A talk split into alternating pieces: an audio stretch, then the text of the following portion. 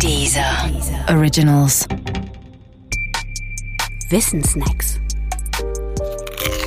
Kleine Seelenkunde. Depression.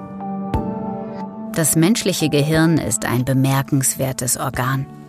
Es macht nämlich erst, dass die Welt uns überhaupt als Welt erscheint. Und es macht zudem die Art und Weise, wie diese Welt für uns erscheint. Die Welt fühlt sich dann so an, wie sie sich für uns anfühlt, nachdem sie vom Gehirn in ein Gefühlsbad getaucht wurde. Meistens ist dieses Gefühl ein gutes, genauso wie das Ich-Gefühl.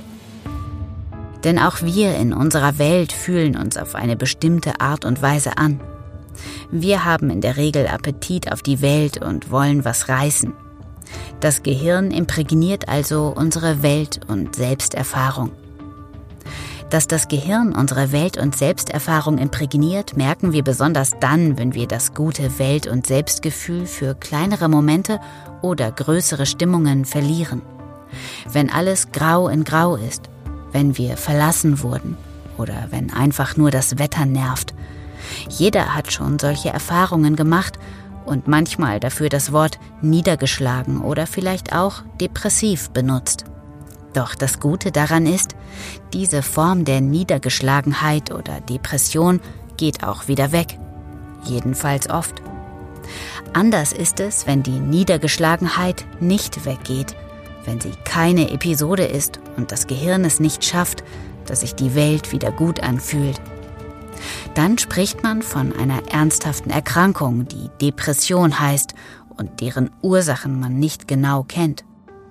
Klar ist nur, dass man etwas gegen sie unternehmen muss, weil eine Welt, die sich permanent nur schlecht anfühlt, auf Dauer einfach unerträglich wird. Betroffen davon in Deutschland sind etwa 8% der Bevölkerung, also ziemlich viele.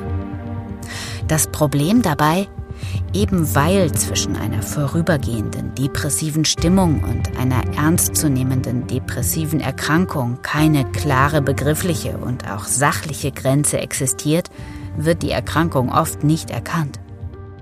Auch nicht von den Hausärzten.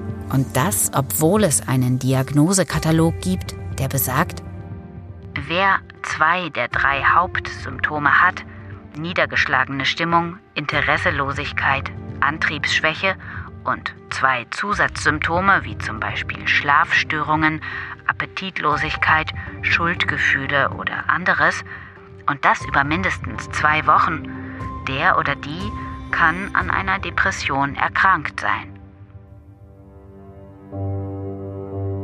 Natürlich sollte diese Person dann etwas tun und Hilfe suchen.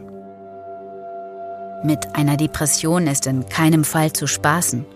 Sie kann Menschen zugrunde richten. Doch die Krankheit ist tückisch. Denn wer tatsächlich depressiv ist, ist deshalb auch oft nicht mehr in der Lage, selbst aktiv zu werden. Denn dafür fehlt ja der Antrieb.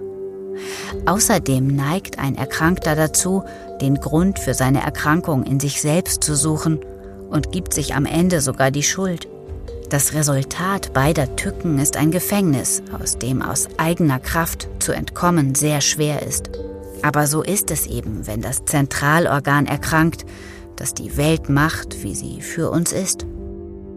Umso wichtiger wird es in einer solchen Situation, dass andere die Augen für einen selbst offen halten.